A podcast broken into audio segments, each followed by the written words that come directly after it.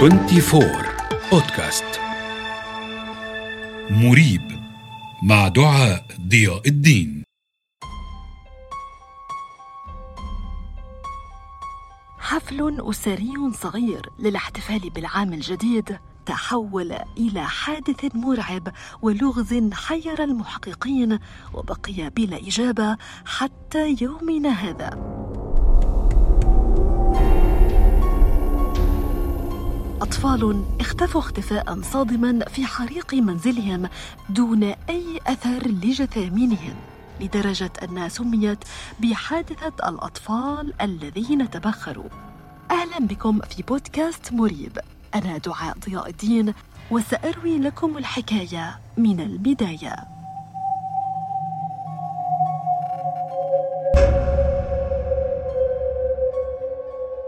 في أربعينيات القرن الماضي في مدينة صغيرة بولاية فيرجينيا الغربية وتحديدا مدينة فيتفيل أقامت عائلة سودر حفلا بمناسبة العام الجديد 1945 انتهى الحفل منتصف الليل وغادر الأهل والأصدقاء وبقي في المنزل الأب جورج والأم جيني وأبنائهم التسعة. الساعة الثانية عشرة والنصف صباحا رن هاتف المنزل. توجهت الأم جيني للرد.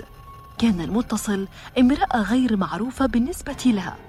سألتها المتصلة عن اسم شخص معين لكن جيني لم تتعرف على هذا الشخص فأخبرتها أن الرقم غير صحيح.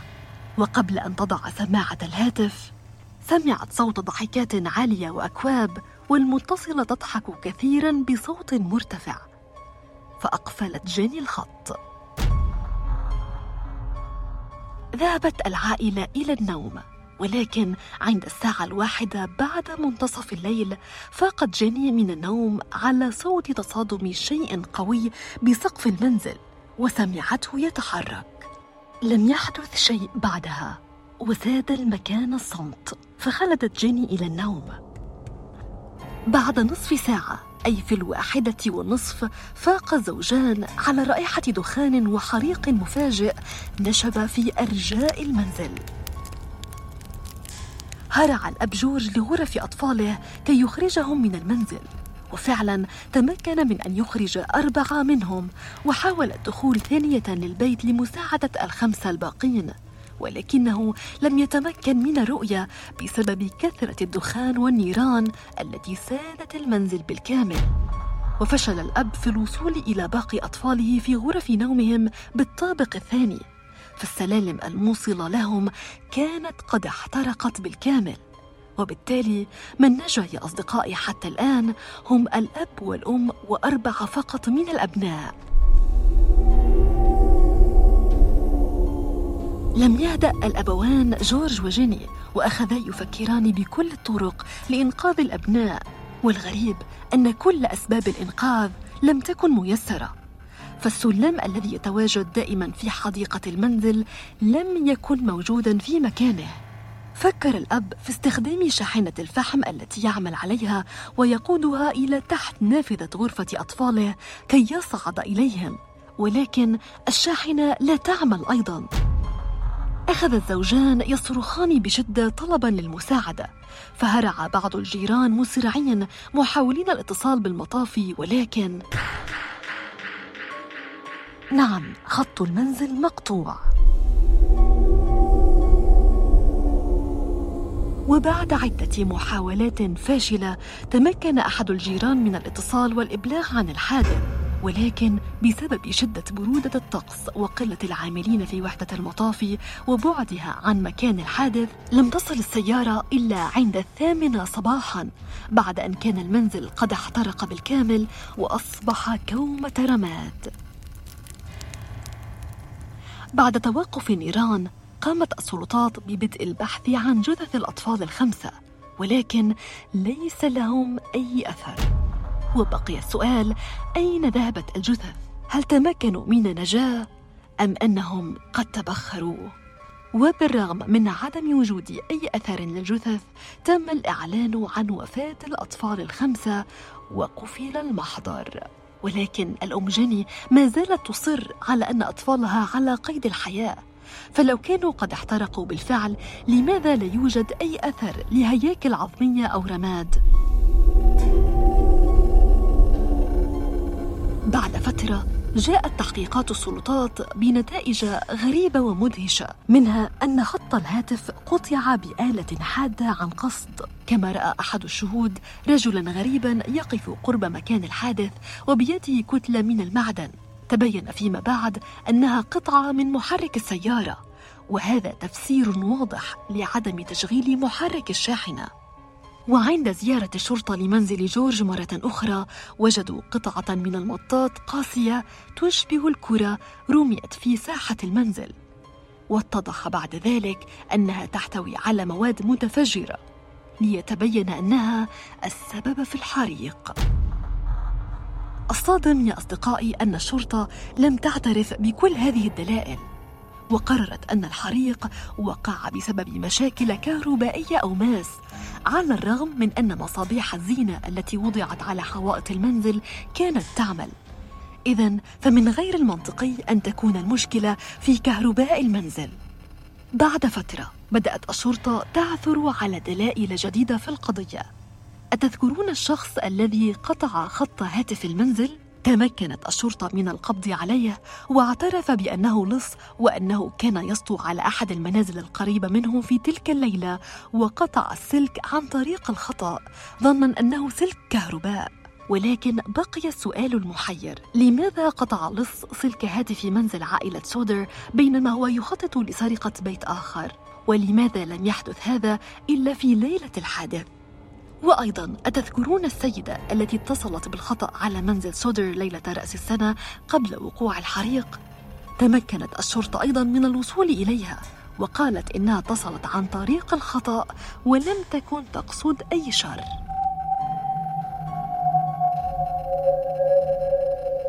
ولكن أهم ما توصلت إليه الشرطة هو بعض العظام البشرية بين الحطام ولكنها لا تكفي لتكوين هيكل بشري واحد.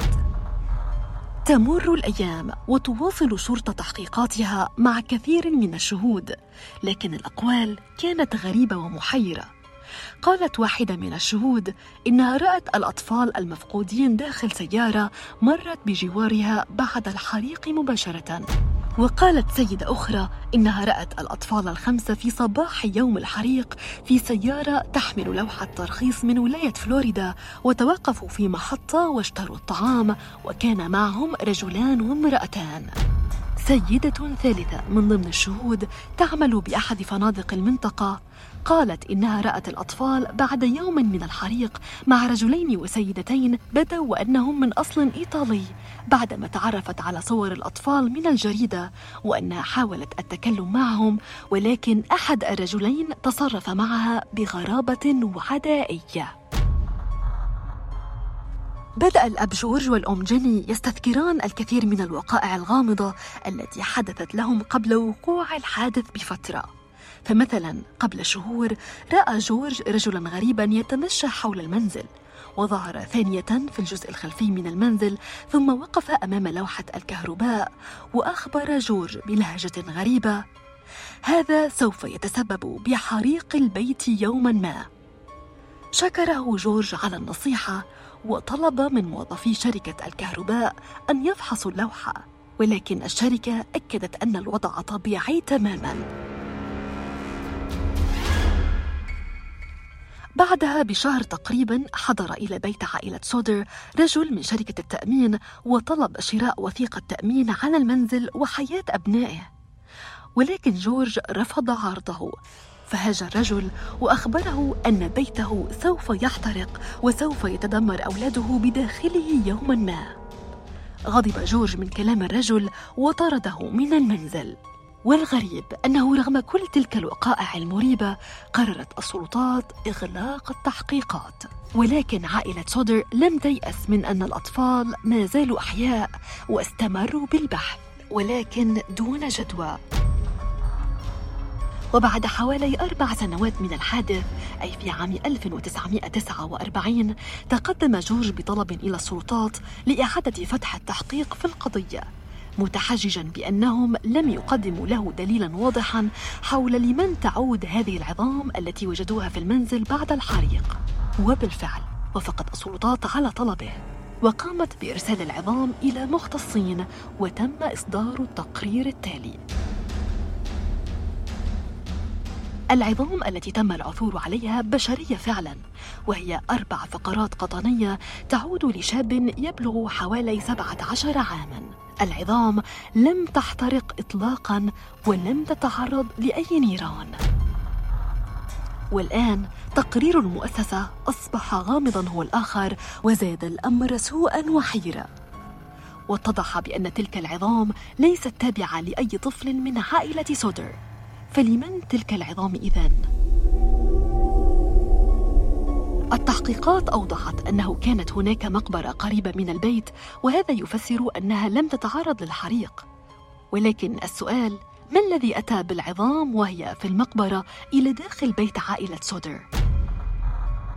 وبالرغم من كل تلك الأحداث قررت السلطات مرة أخرى أن تغلق القضية لكن سودر لم يستسلم وأصبح هو المحقق في الحادث بنفسه. فقام بطباعة صور لأطفاله المفقودين وعلقها بالشوارع وسرد جزءا من حدث الاختفاء ووعد من يدلي له بمعلومات صحيحة عن تواجد أطفاله بمكافأة مالية ضخمة. وتوالت البلاغات وكان سودر يذهب شخصيا للتحري وبنفسه ولكنه كل مرة يعود بخيبة أمل جديدة.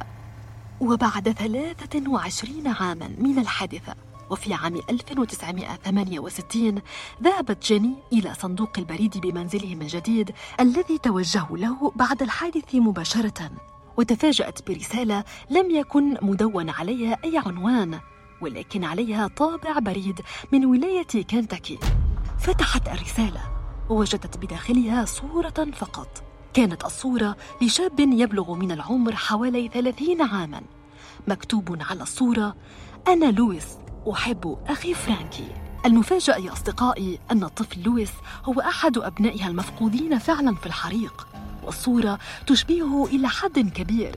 ولو أن لويس كان قد نجا من الحادثة سيكون عمره الآن حقا نفس عمر هذا الشاب. ومن جديد عاد الأمل إلى عائلة سودر وكلف جورج محققا خاصا للذهاب إلى ولاية كنتاكي حتى يتأكد بنفسه من هذا الشاب ولكن لم يتمكن من العثور عليه. وفقد الابوان الأمل في العثور على أبنائهما وقررا تحويل المنزل المحترق إلى حديقة علقا عليها صور الأبناء تخليدا لذكراهم. وكانا يعتنيان بها حتى فارقا الحياة دون أن يعرفا ماذا حل بالأبناء. تلك القضية الغامضة والحزينة. جاءت حولها العديد من الفرضيات. فهل هناك علاقة لموسوليني بحرق المنزل؟ فماذا لو علمتم يا أصدقائي أن جورج سودر ولد بإيطاليا وهاجر منذ صغره إلى أمريكا وأن جيني هي ابنة مهاجر إيطالي والغالبية من سكان بلدة فيتفيل هم مهاجرون إيطاليون. وكان جورج سودر مشهورا بكرهه لموسوليني الطاغية لدرجة تصل إلى المشادات الكلامية مع أنصاره. إذ أن لموسوليني أنصار من المهاجرين الإيطاليين بأمريكا وخصوصا رجال المافيا المعجبون بالدكتاتور فهل كانت المافيا على علاقة بحرق المنزل وخطف الأطفال؟ ولكن فرضا أن هذا صحيح فالمافيا كانت بهذا الوقت في قوتها العظمى فلماذا يقومون بحرق منزل لخطف أطفال في حين أنهم قادرون على قتل جميع أفراد الأسرة؟ روايات أخرى تزعم أن عمل جورج بالفحم هو سبب أن المافيا تريد احتكار العمل بتجارة الفحم وتريد إزاحة أي من يعمل به من طريقها. وأخرى تقول أن هناك منظمات أقدمت على خطف الأطفال من أجل تجارة الأعضاء أو لبيعهم لمن يريد التبني خصوصا أن تلك المنظمات كانت تعمل تحت مسمى مؤسسات خيرية وأن ربما كل ما حدث كان بالتواطؤ مع السلطات التي تجاهلت الكثير من الدلائل خلال التحقيقات. في هذا اللغز المريب كلما افترضت شيئا تجد ما يعارضه ووجدت ما يشتتك مرة أخرى. ثم من هو فرانكي الذي دون اسمه لويس خلف الصورة التي استلمتها الأم بالبريد وكتب عليها أن لويس أحب أخي فرانكي؟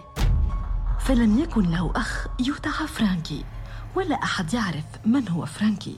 ككل الملابسات الغامضة حول تلك القضية التي بقيت لغزا حتى يومنا هذا. ألقاكم الأسبوع المقبل ولغز جديد مريب.